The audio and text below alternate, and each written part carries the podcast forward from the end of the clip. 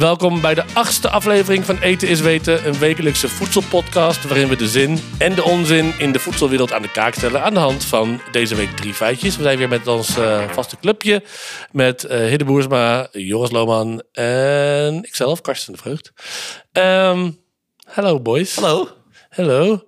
Toch wel wat Goed je weer gezien. Ik ben, Ja. ik ben even zo benieuwd naar je feitje. Nou, eh, ik ga ook deze week, ik, ik ga ook deze week eh, beginnen. En we hadden een paar weken geleden hadden wij Charles Mann in de aflevering. Eh, in, in de podcast. Was wel in het Engels. Dus eh, misschien voor mensen die dat hebben gemist. Ze hebben iets minder luisteraars. Mensen vinden dat toch een drempel blijkbaar. Ja, maar dat is, dat is ook gewoon een, een, eh, een ledge. Is dat het Engelse woord voor drempel? Hump. Weet ik. My lovely lady drempel. Ehm, ik ga met het eerste feitje beginnen. En mijn feitje is dat er geen regenwormen waren. eh, dat er geen regenwormen waren in Amerika voor de komst van Columbus.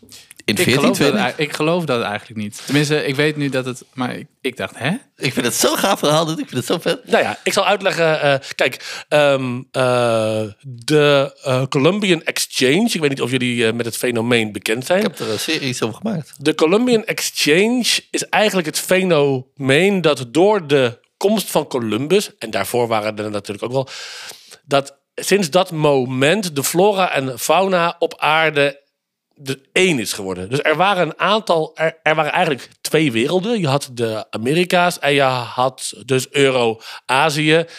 En wat er in Australië gebeurt, ja, daar, daar moeten we het dan maar... eh, Euro, Azië, Afrika. Euro-Azië, Australië. Ehm, maar er waren dus dieren die in de ene helft voorkwamen, maar niet in de andere helft. Dus bijvoorbeeld, je had paarden, waren niet in, in, in eh, de Amerika's, maar ook geen koeien, ook geen kippen. Eh, dus er waren een hele hoop dieren eh, die niet aanwezig waren. Ook geen ziektes, zoals eh, griep en Mazelen. mazelen.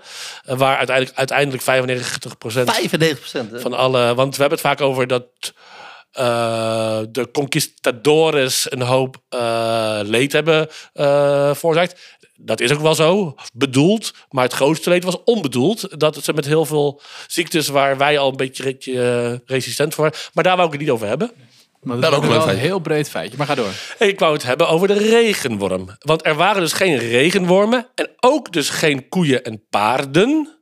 Eh, dus ze konden het land niet omploegen. En de regenwormen, die gingen ook niet. Want een regenworm zorgt dus uiteindelijk voor het omwoelen van de aarde. Nou, daar heeft Darwin heeft zijn laatste eh, boek eh, aan de regenworm ge, Wijd. gewijd. En ehm, hij heeft dus een aantal dingen ontdekt. Dat het niet maar een oh, lullig dingetje is wat je aan een haakje doet als je gaat vissen. Maar dat het daadwerkelijk een van de fundamentele, een cornerstone species. Steen. een hoeksteen Organisme. organisme, eh, is in eh, ons eh, eh, Ecosysteem. ecosysteem. En wat hij dus doet, eh, die regenworm, is dat hij dus zorgt voor eh, een, omwo- een omwoeling van de aarde, waardoor er eh, beter eh, watermanagement is.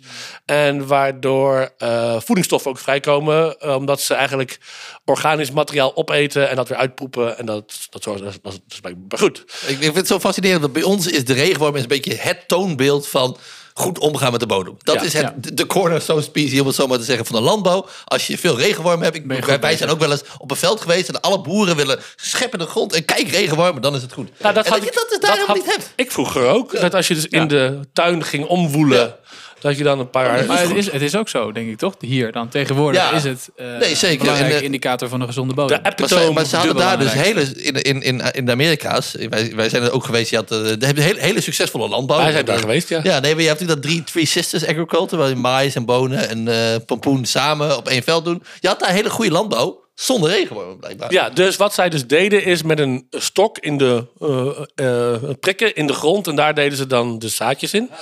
Ehm, en ze hadden een practice waarin ze dus eh, een bos moesten eh, afbranden om vruchtbare eh, grond te hebben. Maar ik- maar Maar het is, ik, vind, ik probeer gewoon even een aantal beetje een beeld ervan te krijgen. Ja. Want wij denken inderdaad door die, die, die, die eh, wormen die maken de bodem gezond. En die zorgen ook voor als er dan organische resten op liggen, plaatjes. Dat dan naar beneden. Dat wordt allemaal, maar als dat je dus niet, geen regenwormen hebt, dat- hoe ging werkt dat dan? Bleven die blaadjes liggen? Die blaadjes blijven dus inderdaad liggen en, en die gaan dan dus rotten. En daar ontstaan weer hele nieuwe levens, levensvormen. Dus heel veel organismen zijn uitgestorven door de komst van de Ja, regenworm die Amerika's. die heeft echt een drama veroorzaakt in die, in die Amerikaanse bossen inderdaad. Want allemaal nou ja, specifieke insecten die leefden in, die, eh, in, in dat rottende blad bijvoorbeeld. Ja, dat rottende blad was, werd op een gegeven moment opgegeten door die, door die regenwormen. En, eh, Maar is het nou het land dan nu gezonder? Of dat is, dat kan je niet zeggen. Nee, is het is veranderd. Ja. Eh, er zijn Maar er was dus een hele goede. Er was biodiversiteit, er was productie mogelijk, et cetera. Dus, Ja. dus dat, je, dat, dat je geen goede landbouw zou kunnen bedrijven zonder regenwormen. die- Dat is niet waar. dat is Eh, maar, je, maar je hebt bijvoorbeeld wel, want, want, ook, want ook dus graan was daar niet. En dat hadden Nee. mensen hier wel. Dus hoe kwamen ze dan aan eh, hun pro- eh, maar mais. mais? Maar Ja. ook de kastanje was Oh ja, oh ja. een hele belangrijke vorm om brood te maken en, en deegproducten. Dat is ook allemaal dus eigenlijk weggegaan. Omdat we opeens konden we dus ploegen. Ja, maar ook we omdat, hadden paarden. Ja, op een gegeven moment krijg je... de kastanje ook niet zo'n hele zo'n ziekte die ze bijna allemaal heeft uitgelaten? ja, dat, dat is ook zo. Toch, ja. Ehm, en, en dat is leuk dat jullie dat vragen, maar hoe kwam die regenworm dan daar? Nou, hoe Ja. kwam dat? Dat wilde ik net vragen. Dat je een paard meeneemt, denk je gewoon, ja, weet je, dat begrijp ik wel. Nou, Nou, bewust. eh, het grootste exportproduct van eh, de, de, de VS was tabak. En dat werd in die tijd nog gedronken trouwens. Dus je werd er eh, gewoon thee van getrokken. En in plaats van dat je dus ging roken. Dus een, Oh. Is dat een, lekker? een vredespijp. Nee, afschuwelijk vies. ja. Eh, tanden van. Ja, en, maar je wordt er wel lekker een beetje zo... Ja, ik weet niet wat het eigenlijk doet. Eigenlijk. Ik wil het Wat doet een sigaret eigenlijk nu? Wat geeft dat? Ja, wel een soort high. Toch? je relaxed En kanker. Zo. En kanker. Vooral kanker. Ja. Ehm, maar ehm, eh, er werden dus schepen vol met eh, tabak ge, eh, verscheept naar Europa. En die moesten dus weer terug. Maar als je een leeg schip terugstuurt, die, die, die valt om. Eh, die capsijst, zoals dat heet in de nautische terminologie. Eh, dus die vulden ze met zand om maar balans te hebben. En in dat zand zaten dus de regenwormen. En zo zijn de regenwormen onderdeel geworden van het ecosysteem in de, in de Amerika's. Het heet dus voor mij ook dat je dat hele fenomeen dat dus tegenwoordig overal de biodiversiteit hetzelfde. De homo ho- homogenisering van de biodiversiteit. Je ziet dus als je heel lokaal kijkt, zie je, op al, zie je overal dat de biodiversiteit toeneemt. Maar het is overal dezelfde biodiversiteit. Dus globaal is het dan. Ja, dus het is een beetje als overal dat je een in de winkelstraat, Ja, ja, dat is eh, de, precies dat. eh, de Hennis Precies en dat. Maurits. En Ja. vroeger had, je- had, je- had je nog een naf-naf of zo. eh, Naf, naf. De, de bedtekst. waar we allemaal kwamen natuurlijk. Ik En de bedtekst, ken je de De? Bentex? Die hadden wij dan. dit. Nee, ik heb wel de, de Deka. Dat was bij het mij in de buurt. supermarkt. Ja. Nog steeds. Bestaat het nog? steeds, ja, dan wel? Bestaat de Deka nog? En wij hadden de golf. En de Groene Woud? 2000? Nee. De Nou, Groene Woud? ik niet. Had je- De, de Groene Woud. Nee. Dat werd later Plus. Maar even terug naar jouw feitje. Want dit is eh, fascinerend. En, en, en deel van deze wijsheid is natuurlijk ook te vinden in die andere boeken die Charles Mann heeft geschreven. Ja, want- 1491 en 1493. Ja, dit staat in 1491. Juist. En dat gaat eigenlijk in de brede zin over de eh, mondialisering op alle vlakken die toen begonnen is. En dat is ook wel zo'n... Ik heb Ja. volgens Ja. mij op school was geleerd van mondialisering, een beetje jaren tachtig of zo, dat we veel meer gingen handelen en eh, daarna in- interwebs. Precies, maar dat, dat, dat met inderdaad die uitwisseling van mensen en, en, en handel en, en, en biodiversiteit en wormen, dat ligt dus veel, veel eerder in de geschiedenis. Ja, maar ook weer niet zo ver dat ik dacht eh, dat het één werd. Want het is 500 jaar geleden. Wij hadden dus ik nog... vind 1491 wel een tijdje terug. Ja, dat is 500 jaar geleden. Dat, dat zeg ik. Maar we hadden dus geen aardappelen voor 1491. We hadden geen tomaten voor hele, 1491. die hele eetcultuur is tot- over alles wat wij eten. Ja, komt precies, daar met name in Ik vind- voedsel. Ik Ja. vind dat wij ook, ook weet je, de rode, de, de Thaise, de Thaise de keuken, eh Indiaanse keuken. Wat is daar het symbool? De rode peper. Komt uit Amerika. Dat hadden ze helemaal niet. Is dat zo? Ja. Ik dacht dat de papadam... eh, Nee, er zijn dus wel andere typen op je pik, eh, op je... Om je, om, je, om je eten heet te maken. Maar om- je kunt er ook je eh eh, pik heen mee maken, maar ik kan het toch... Ik kan het, ik weet niet welk woord ik wilde zeggen. Maar Oh, toch al Ik, vandaan? ik heb er ook wel een paar leuke feitjes over, maar dat bewaren we voor de volgende keer. Ehm, nou, dat was mijn feitje. eh, dat er dus regenwormen in Amerika niet aanwezig waren tot de komst van Columbus. Het tweede feitje is van Joris Lohman. Ja. Eh, en ik heb eh, een feitje gewisseld. Ik ga niet Ja. zeggen wat het andere feitje is. Ik Ah, durf, toe, durfde dat, nee, ik durf dat niet aan. Misschien komt het later nog een keer. Maar Ja. ik heb toch, we hebben even overlegd. En, eh, maar ik heb wel een heel ander mooi Je hebt een feitje. nieuw feitje. Een nieuw feitje. Ehm, en dat is dat in een recent rapport suggereert de FAO, dat is de voedselorganisatie van de Verenigde Naties, een gezaghebbend orgaan wat in Rome zetelt, ehm, dat de vleesproductie wereldwijd omhoog moet om wijdverbreide honger en voedseltekorten in ontwikkelingslanden aan te pakken. Omhoog. Ja, we hebben het hier- natuurlijk hier eigenlijk altijd eh, over eh, dat we minder vlees moeten gaan eten. Voor alle hebben we laatst ook nog heel over gehad. Allerlei duurzaamheidsredenen.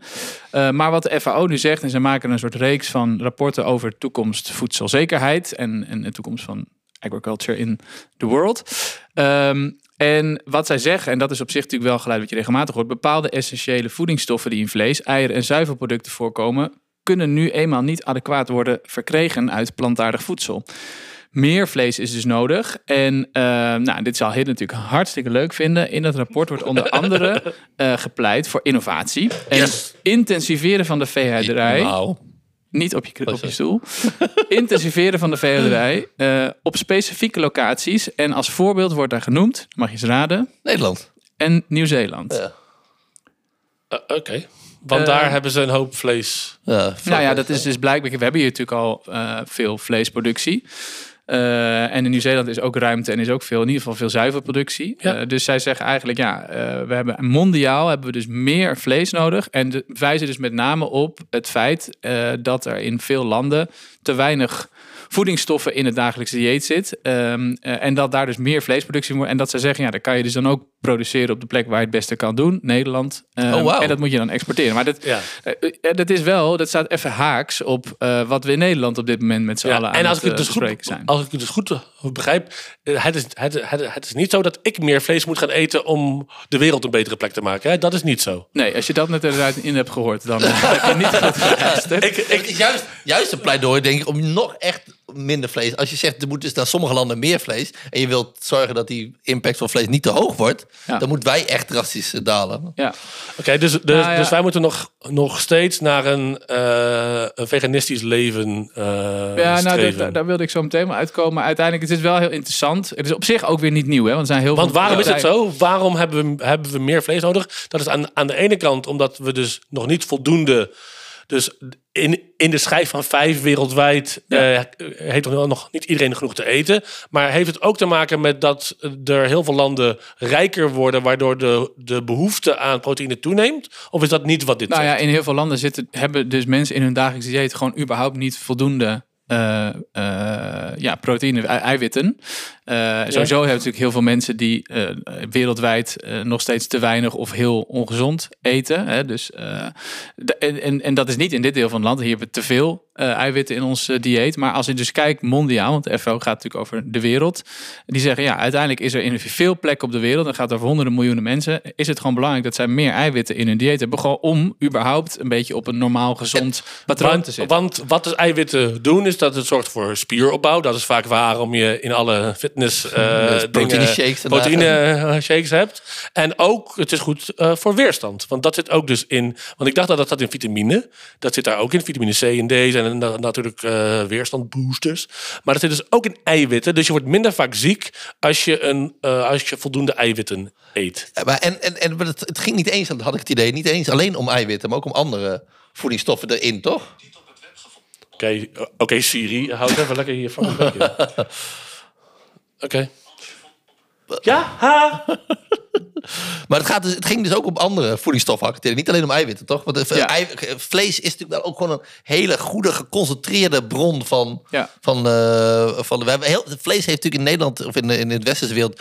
rood vlees, ongezond kanker. Maar als je echt kijkt, wij zijn ook in Bangladesh geweest... waar mensen zeiden van ja, als ik een klein beetje geld heb... dan ga ik vlees kopen, want daar zit zoveel Nou, in. Als Ja, ik dus, en zuivel en als ik dus en- merk dat ik een beetje, eh, als, als ik een beetje ziekjes word, dan eh, zijn een hele, hele hoop mensen, oh, ik, ik moet groente, eten. Maar ik denk, ik pak even lekker een stukje vlees. Ja, dat is ook Nou ja, het ziekenhuis dat ook. is een klassieke Ja. natuurlijk eh, Ja. ziekte tegen. Nou, maar goed, dus het is wel, maar het is wel interessant dat FAO, eh, FAO deze, eh, ik heb het van Foodlog en daar zijn de kop is daar, FAO gooit eh, een stoeptegel in, in, de, in het water. Een, nou? een vleestegel, Ja, eh, een vleespet. Nou, kom even niet goed uit. Maar in ieder Ja. geval, het is, het is een steen in de Dat vijver. is als je dus nee, in de vijver, een nieuw dat feitje gaat doen, hè? Ja, nee, dit, ik had, maar goed, dus in de vijver. Dus het is wel echt, en, dit, en, en er zijn natuurlijk eh, NGO's, dus eh, maatschappelijke organisaties, die zijn natuurlijk hier niet blij mee, want die zeggen, ja, die, de FAO heeft geluisterd naar de lobby van de Ja. vlees- en, eh, en zuivelindustrie. Ja, want ik had en het zit wel heel erg duidelijk toch weer in dat verhaal, in dat frame waar Hidde altijd mee eh, eh, bezig is. Ze geven onder andere ook als ar- argument, ja, we kunnen beter in Nederland, dus Nieuw-Zeeland, aan andere plekken waar ze al heel intensief en efficiënt produceren, kun je beter gewoon goed dat blijven doen en dat gaan exporteren, dan als je die productie verplaatst naar andere landen waar ze het minder efficiënt Ja. doen. En uiteindelijk is de doelstelling ook om broeikasgassen te verminderen, of in ieder geval op een niveau te houden. Dus als je dat gaat doen op plekken waar er meer uitstoot per kilo nodig is. Nou ja, dus ik, ik, dit is Ja. interessant, maar ik lees wel toch weer gewoon Hidde zijn riedeltje weer terug. Nou ja, Nee, maar en- tegelijkertijd, tegelijkertijd ver- verbaast me dat ze dus niet geloven dat, eh, dat er al, dat ze zeggen het zit niet genoeg in, in, in planten, maar er zijn natuurlijk alternatieven, kweekvlees of precisiefermentatie. Zij geloven niet dat dat afdoende is of snel Nou, genoeg dat gaat. kan je of- waarschijnlijk niet genoeg meenemen. Nee. En, en kijk, mijn eh, soort van analyse hierbij, en wat we eh, hebben het ook volgens mij al eerder over Imke de Boer gehad en haar perspectief over circulaire landbouw. Ja. En zij heeft berekend dat je eigenlijk mondiaal zijn er 23 gram eiwit per persoon per dag moeten gaan. Om te zorgen dat je qua gezondheid en qua duurzaamheid ongeveer het beste eh, uitkomt. Maar dat betekent dus voor hier, en, en zeker voor jou Karsten, een enorme reductie. En maar dat betekent dat op heel veel plekken in de wereld dus nog een enorme groei maar in ik word dan dus meer ziek. Nee, nou, dan kan je beter naar de sportschool gaan en vitamintjes eten. En, nee, maar goed, dus dat is wel een belangrijke. Hè? Dus, dus ik denk, maar uiteindelijk is het beeld volgens mij wel. En ik was laatst bij een eh, lezing van iemand van de Raadbank die een mooie sheet had die ik een keer van haar wil.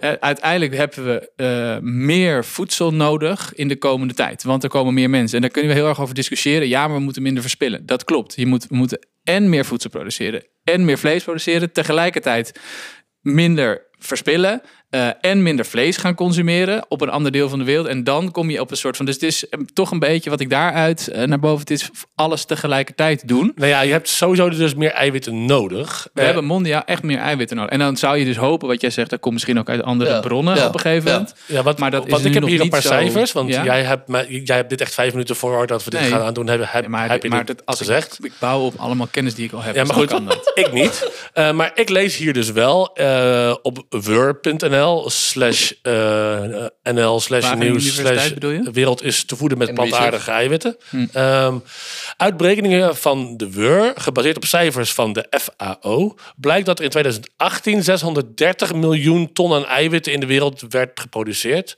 109 miljoen ton dierlijke eiwitten en 520 miljoen ton plantaardige eiwitten. Daarvan is ongeveer de helft nodig voor veevoer. Eh, en als we dus overschakelen op een, op een puur plantaardig dieet, is er dus, eh, dus volgens deze cijfers voldoende eh, plantaardige eiwitten aanwezig om iedereen te kunnen voeren. Want eh 346 miljoen ton plantaardige eiwitten eh, is er dan over als je alle dierproductie weghaalt. Maar andermaal, het gaat volgens mij ook niet alleen om de eiwitten. Vitamines die, de, die, die niet in planten zitten, maar wel in vlees. En dus heel vaak bij ons vleesvervanger wordt dan B12 oh, toegevoegd trouwens, en ijzer. En Ik lees hier wel dat we dus on- on- dat dat we ongeveer 50 à 60 gram eiwit nodig hebben. Dus Imke de Boer zegt 28. Nee, ja, nee, 23. Ja, wat- 23. 28 uit dierlijke bronnen. Maar dat 23. is, d- d- sorry, 23 uit dierlijke Uit bronnen. dierlijke bronnen. En de rest moet Ja. je ergens anders vandaan krijgen, want je moet wel gezond blijven. Oké, Ja. Ehm, maar hoe moeten we dit nou doen? Is, dit is wel interessant. En maar dit, hier kom je toch wel vaak... Sowieso de FAO is ook een interessante ehm, eh, bron. Want dat zullen wij ook wel ja, herkennen. Want er zijn al heel veel FAO-rapporten. Er is ook een heel beroemd FAO-rapport wat zegt... de helft van de wereld, ruim de helft van de wereld wordt gevoed door kleinschalige Ja, boeren. En dat haalde NGO's dat naar boven. Eh, en er zijn ook nou, de FAO-rapporten die weer over... Dus het, is, het blijft natuurlijk... Dat is ook helemaal het ding met die voedseldiscussie. Er is heel weinig consensus uiteindelijk over... wat zijn nou de juiste dingen om te doen. En het wordt vaak een gepolitiseerde discussie. Oké, maar dan gaan Maar wij hier mijn- wel consensus aanbrengen. Eh, we kunnen dus concluderen dat er meer proteïne wereldwijd nodig is om Ja. iedereen te voeden. En dat dat moet worden behaald, het liefst met een, met een niet oplopende hoeveelheid dierlijke proteïne. Ja, maar uiteindelijk zeggen ze hier wel, en ja, dat vind ik, kijk, het, Ja? die, die bevolkingsgroei in Afrika bijvoorbeeld, een aantal die, die is zo enorm. Dus je kan wel heel graag willen dat mensen niet meer vlees gaan eten, maar gewoon als je nog 2 miljard mensen erbij gaat krijgen, dan ga je linksom of rechtsom eh, toch me- naar meer dierlijke eiwitten. Ook omdat ze het Dus willen. omdat wij Dus wij moeten sowieso naar beneden. En dat je dus, dus daar zit ik wel de laatste tijd steeds meer op. En dan kunnen we elkaar misschien een beetje vinden. Heren, dat het dus gaat over nogmaals al die dingen tegelijkertijd eh, doen. Dus ja, Ja, we hebben ja, meer mensen. Ja, we moeten meer voedsel produceren. Ja, er zitten waarschijnlijk ook meer bij. We moeten ook volledig inzetten op minder verspilling. Op diëten aanpassen. Op eh, innovatie, zodat het meer plantaardig kan worden. En het is dus minder een of-of. Dus ja, wat jij vaak ook tegengeworpen krijgt. Van ja, jij zegt intensivering, meer productie. Maar nee, we moeten gewoon minder verspillen. Eh, dat soort. Maar je moet, ja, je moet allebei doen. Of we moeten minder vlees eten. En dan, ja, je moet allebei doen. En, en ik vind dus ook wel, dat is om hier nog bij. Het gaat over Nederland. Moet dan, Nederland is goed in vleesproductie. Maar als Nederland ook ergens goed is, is het in innovatie. Ik denk ook dat wij een soort. Ja, nou, dat- eh, nou ja, dat wij ook een soort bijna een soort morele verantwoordelijkheid hebben om precisiefermentatie en kweekvlees te produceren en goedkoop te maken. Zoals, eh, om, zodat dus landen als in, in, in Afrika daarin in mee kunnen. Zoals, Ja. de, zoals de zonnepanelen goedkoop zijn gemaakt door, door het beleid van Duitsland, hebben we hier ook een morele verantwoordelijkheid. Ja. en, en daarmee kan je dus Zonnepanelen zijn goedkoop. ja, doordat zij eh, zo vol inzetten op die wind en zon, is, is, is- ja, dan wordt dat, weet je wel, dan, dan De groene wende. Ja, nee, die, Ja, de niet helemaal lekker volgens mij. Nee, gaat niet heel lekker. Maar als ze één ding heel goed hebben gedaan, is het de prijs van duurzame energie zo ontzettend verlaagd hebben. Nou, dat moet je hier ook doen. En daarmee kan je dus voor mij de hele wereld helpen. Dus niet alleen maar door in te zetten op de huidige intensivering van de, eh, van de veehouderij, maar ook zeggen: nee, wij gaan zorgen voor die alternatieven. Ja. Ja, en Foodlog had nog wel een mooie, de journalist Foodlog, een mooie slimme uitsmijter, vond ik wel. Hè, van tussen die twee wegen heb je eigenlijk ook nog een derde weg van exporteer dan zoveel mogelijk technieken en middelen. Ja. Dus dat sluit Ja. een beetje bij jou aan. In plaats van hier dan toch te zeggen, oh, het gaat best wel lekker, laten we die, eh, die vleesexport op niveau houden. Maar exporteer dan de technieken en middelen en pas die aan aan de lokale omstandigheden om daar de eh, vleesconsumptie eh, op een goede manier te verhogen. Dus meer geitenvlees. Bijvoorbeeld. Oké, eh, het derde feitje is eh, van eh dokter Anders, eh, of dokter ben je hè? Dokter ben ik, ja. Dokter H. eh, PhD. FG. Van de. Universiteit van Harderwijk. Feiko Geurt Hidde. Boersma. FGH. FGH. Boersma. Eh, ja, ik, ik, heb ook, eh, ik heb het ook over de wereldproblematiek. Oh jee. Want ik zat vanochtend. Wat een eh, ja, ja, nee, zeker. Want ik zat vanochtend mijn eh muesli te eten. maag. Ik wilde mijn muesli eten en ik wilde daar frambozen in doen. Bleken die frambozen die ik gisteren gehaald heb, allemaal alweer besmet te zijn door een, eh, eh, door een schimmel. Een fungus. Ja, door een fungus. En dat heb ik dus altijd met wat dan heet zacht Van de fruit. Dijkamarkt. Nee, dat heb ik dus altijd met wat dan heet zacht fruit. Dus aardbeien en, blauwe bessen Ik heb nog gewoon wat anders zacht fruit voor je. zacht fruit. Wat is een zacht Zacht fruit, dat zijn de blauwe bessen en eh, eh, aardbeien. Bramen. Bramen. En, dat, soort- en die dingen, het is bizar hoe snel die... is. Ja.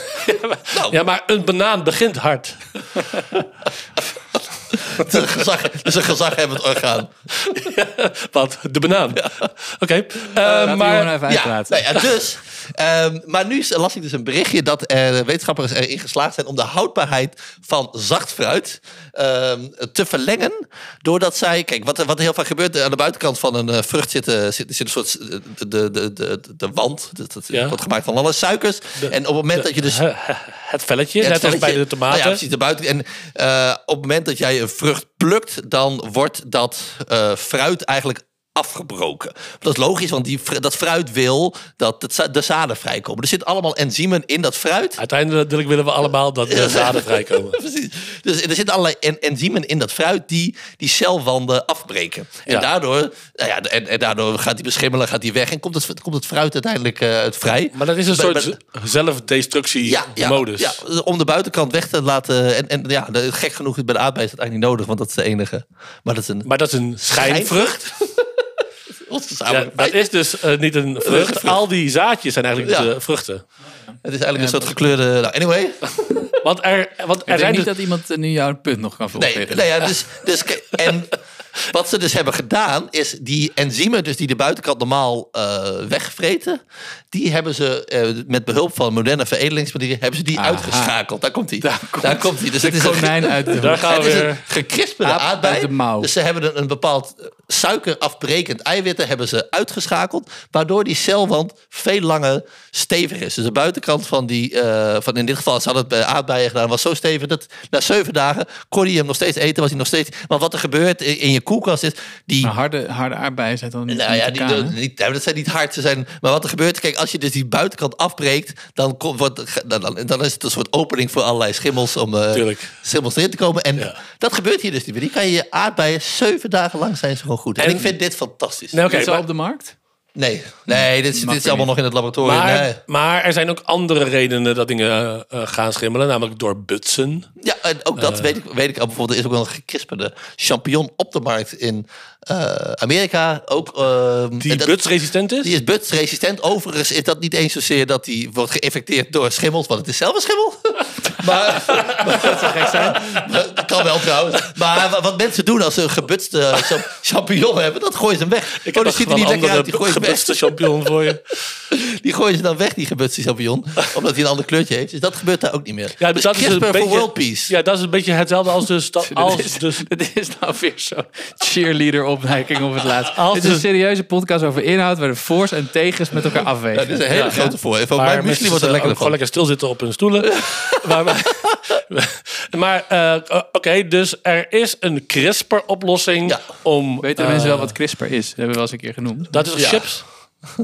dat is krokie. Krokie. Oh nee, dat is wat anders. CRISPR, CRISPR is het eigenlijk een nieuwe veredelingsmethode waar je met, eh, nou ja, met het heet dus CRISPR-Cas, met een eh, soort eh, ja, een moleculair tomtom en schaartje heel specifiek het DNA van Gentech. gewassen kan veranderen. Ja, het is een soort, is, ik, ik vind het wel een vorm van Gentech. Maar deze is, nou ja, deze is eigenlijk nog wat preciezer. Wat, wat CRISPR anders doet dan Gentech. Gentech eh, breng je vaak eh, DNA van een ander organisme in. En met CRISPR verander je alleen het DNA van, nou ja, van, van, van je gewassen. Dus bestaand DNA. Dus in dit geval, je hebt een eiwit dat eh, codeert, dat het verantwoordelijk is voor die, eh, dat afbreken enzym. Nou, dat sluit, daar maak je foutjes in en dat doet het niet meer. Is dat hetzelfde als met die dikbil eh, koe? Eh, Ehm, want- want- ja, dat was ook een want- foutje. In een, Want wij waren in Japan. Ja.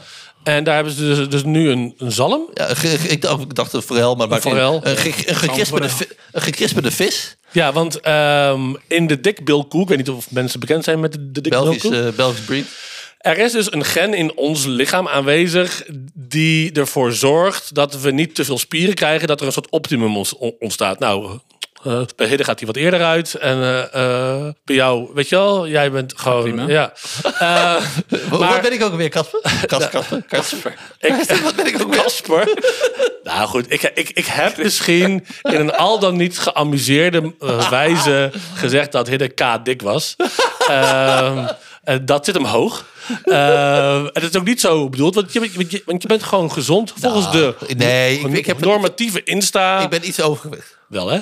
Ja. Ben, ben je Eh, meer van 26. dus- Maar dat komt niet eh, met het eten van heel veel eh, zacht fruit. nee, maar terug naar die vis. Terug naar die vis. Dus er, er is een gen wat dus bij ons aanstaat, wa- waardoor wij een optimum krijgen in spieropbouw en dat het niet oneindig doorgaat. Bij die dikbilkoe in België is die vooral eh, stond dat per ongeluk uit, waardoor die echt als, als een als een soort Hulk, Arnold Schwarzenegger-achtige situatie.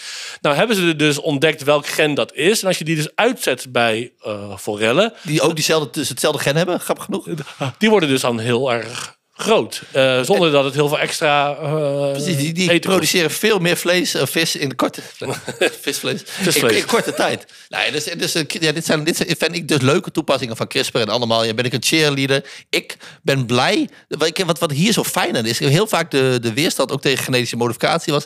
Eigenlijk heb je er als consument niet zoveel aan. Weet je wel, het gaat allemaal of in, in glyfosaatresistentie of, in, Roundup. Of, ja, of resistentie tegen de rupsvraten. Dat is heel goed. Daar Maar, maar de dus winst gaat naar, soja naar boeren. en mais, wat je dan nou, weer in de precies, vleesindustrie Precies, precies. En, dit zijn... eh, en dat is het fijne ook. CRISPR, CRISPR is snel en goedkoop. Ik had en nog één, één vraagje over dus CRISPR.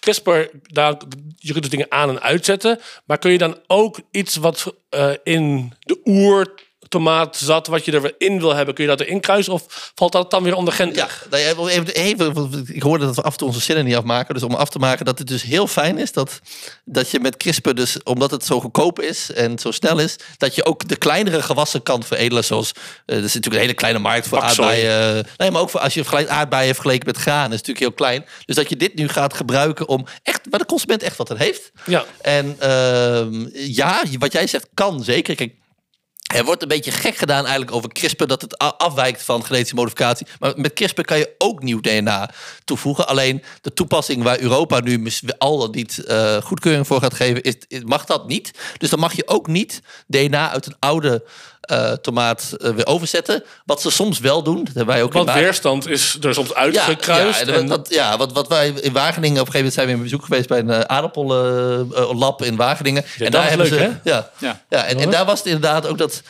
ehm, ja, er was op een gegeven moment was die eh, resistentie tegen Phytophthora. Wat een hele erge. De aardappelziekte, een van de beroemdste aardappelziekten waar we heel veel tegen spuiten. en dat is, een, dat is een schijnfungus ook, hè? Eh, oh ja, ook- ja, dat ook nog inderdaad, klopt. Ehm, ehm, die hebben we eruit gekruist. Eh, Ja. en wat ze daar dus erachter komt, dat gen is er nog. Alleen dat gen is op verschillende plaatsen kapot. En nu zijn ze dus in, in Wageningen dat gen weer met CRISPR aan het maken. Zodat je, dus dan heb je een soort nou ja, Wauw. alternatief om. Je, kan, je gaat Joris niet- Ja, begint langzaam nee, ik- zijn armen over elkaar te doen. Ik heb nu lang genoeg hiernaar geluisterd. En, kijk, jij als hebt voor je- de als vierde keer nu met je hoofd tegen de microfoon Nee, maar goed, kijk, dus, kijk, ik weet niet hoeveel tijd we nog hebben, baas. Maar het is... Kijk, ik... je weet dat ik op zich vrij Ja. open-minded opstel richting hè, Ja. deze technieken. Ik moet toch wel, ik hoor toch wel alle arg- tegenargumenten nu eh, eh, in mijn hoofd. En mensen die dat dan zeggen of stukjes die dan lezen. Van, eh, ja, ik, het- sowieso die, die aardbei en dat dan zeven dagen. Bedoel, ik vind het ook wel vervelend dat er af en toe een beetje. Maar het is ook, je moet het gewoon kopen, goed koelen, niet mee schudden. En dan gewoon de. En bedoel, wat is het nou? We Is, willen food waste verminderen. ja, maar is Wat, dat. Is dat heel zacht moet, dat, moet dat op deze manier? Ja, Nou ja, het kan op allerlei manieren. Maar dit is een goede manier, vind Ja. ik. Nou, en die opgepompte forellen van jou, is dat. Ik vind, ik- grappig genoeg vind ik het dus ook heel fascinerend dat ze in eh, Japan al eh, bezig zijn met het CRISPR van dieren. Want ik heb daar ook wel iets meer moeite mee. Als in, ik, Hoe komt het nou dat het zo'n ongelooflijk gepolariseerd, eh, bijna Ja. agressief debat is? Dat als Ja. iedere iemand, en ik vind dat, dat vind ik echt wel fascinerend als het over een techniek gaat, waarbij je zegt van nou, techno, ik zie op zich wel dat het interessant is en hier zouden we iets mee kunnen. Maar je krijgt er altijd zo'n bak weerstand Ja. vanuit, eh, en ook met best wel goede nou, ik denk dat dat komt ik door vaak. mensen, eh, denk ik, zoals jij, die een beetje in, in die hoek zitten met moet het nou zo? Ja, nou- ik, ik denk dat heel vaak, ja, moet het nou zo? Nee, ja, we hebben nu e-mail, maar je kunt het ook nog steeds met postduif doen. Maar wa- waarom zou je niet Ja. moderne technieken inzetten die Ja, ik denk paard dat en wagen angst, kunnen dat de angst vervangen? een beetje is dat we allerlei dingen die we heus wel weten die we, hoe we dat moeten doen, of veel beheer aan zouden kunnen doen, bijvoorbeeld voedselverspilling, dat dat vaak economisch ingewikkeld is. Dus dat dit wordt gezien als een soort van uitweg om dan toch maar door te kunnen gaan met veel productie. En, hè, dus, dus- en dat was het gesprek wat we toen hadden in, eh, in Wageningen, waarbij ik toen op een gegeven moment ook vroeg van, nou ja, oké, ik vind deze techniek misschien minder eng als je hem zo uitlegt. en je bent een mooie, goede wetenschapper, je kan het goed vertellen dan ik misschien van de buitenkant denk met knip in genen. En dan snap ik sowieso helemaal niet hoe dat werkt. Ehm, maar toen zei ik van, nou, maar oké, maar is dit nou per se nodig om de wereld te voeden? Want dat hoor je natuurlijk wel vaak als argument is van, nou, als we dit niet gebruiken, dan weet ik niet hoe we het maar kunnen is doen. En dat- regeneratieve Nee, maar goed, maar dat is nodig? sowieso dus. Er is nooit Niks. één Nee, ding precies. wat... eh, maar zo wordt het wel. En dat doe jij natuurlijk. Daarom zeg ik ook cheerleader een beetje kritisch. Van, je doet van ah, CRISPR is zo'n fantastische oplossing. Dan gaan we alles weer oplossen. Ze hebben wel, de no- ze hebben wel toch een Nobelprijs gewonnen. Dus het is wel iets tofs, toch? Maar waar, ja, maar waar, waar zit en hoe komen we daar nou een, keer een beetje voorbij? Nou, ik Eh, hoop- Want, want die, want die wetenschapper, want Ja. dat wilde ik al nog zeggen, die zei: eh, Nou, het is nooit één oplossing. Er is altijd, hè, dus het is wel een hele hand, maar er zijn altijd heel veel verschillende dingen die we tegelijkertijd moeten doen. Dat zit ook in de film. Nou ja. Maar dat vind ik best wel een nuance die heel vaak verloren gaat. Het is of je bent helemaal voor, of je bent helemaal tegen. Ja, nou ja, kijk, wij waren in Bangladesh en daar hadden ze dus een, een gentech aubergine, die, wa- waardoor je dus minder gif moest spuiten die Ja. ze deden, vaak onbeschermd. Nou, dat lijkt me een goede toepassing. Neemt niet weg dat je nog steeds dus ook netten moet spannen tegen vogels, dat je aan de rand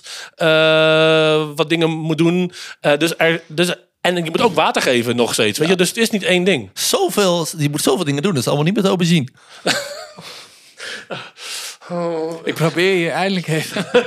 Nee, maar ik denk dat we het, het, het, het, het, het Gentech eh, verhaal, maar ook het glyfosaat verhaal, dat is iets wat vast nog wel gaat Ja, terugkomen. Ik, ik vind het wel leuk om eens een keer eh, twee Een- mensen. een Gentech special. Ja, nou ja, misschien. En, en, en ook even iemand die, want ik, eh, kijk, ik krijg sinds ik me omga met eh, de heer hiernaast, krijg ik regelmatig eh, ja, wel wat kritiek van deze en gene.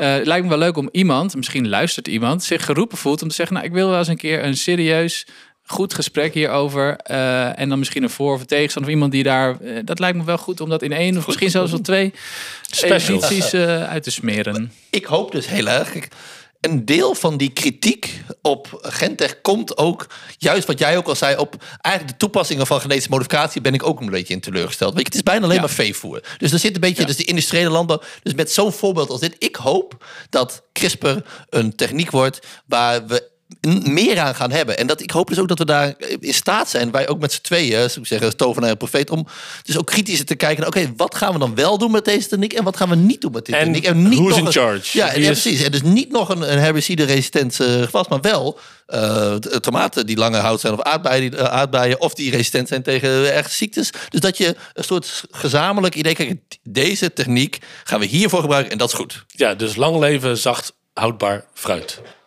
Oké, ehm, dat was het voor deze week. Eh dankjewel ook aan onze sponsor eh, Stop the Food Fight. Een project om eh, dit soort verhalen juist meer onder de aandacht te brengen. Als je, daar, als je daar nou meer over wil weten, ga naar... www. Doeg!